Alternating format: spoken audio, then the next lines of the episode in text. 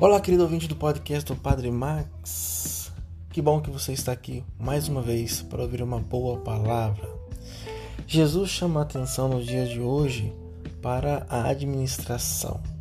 Como nós administramos os bens que temos ou queremos ter um dia, a nossa vida é administrada por nós, ou os bens que nós temos administra-nos Somos administradores ou somos administrados? É grande questão. E ser cristão é ser bom, mas não é ser bobo. Jesus elogia o servo desonesto, porque ele aprendeu a ser esperto. Ser cristão não é ser bobo, é ser bom.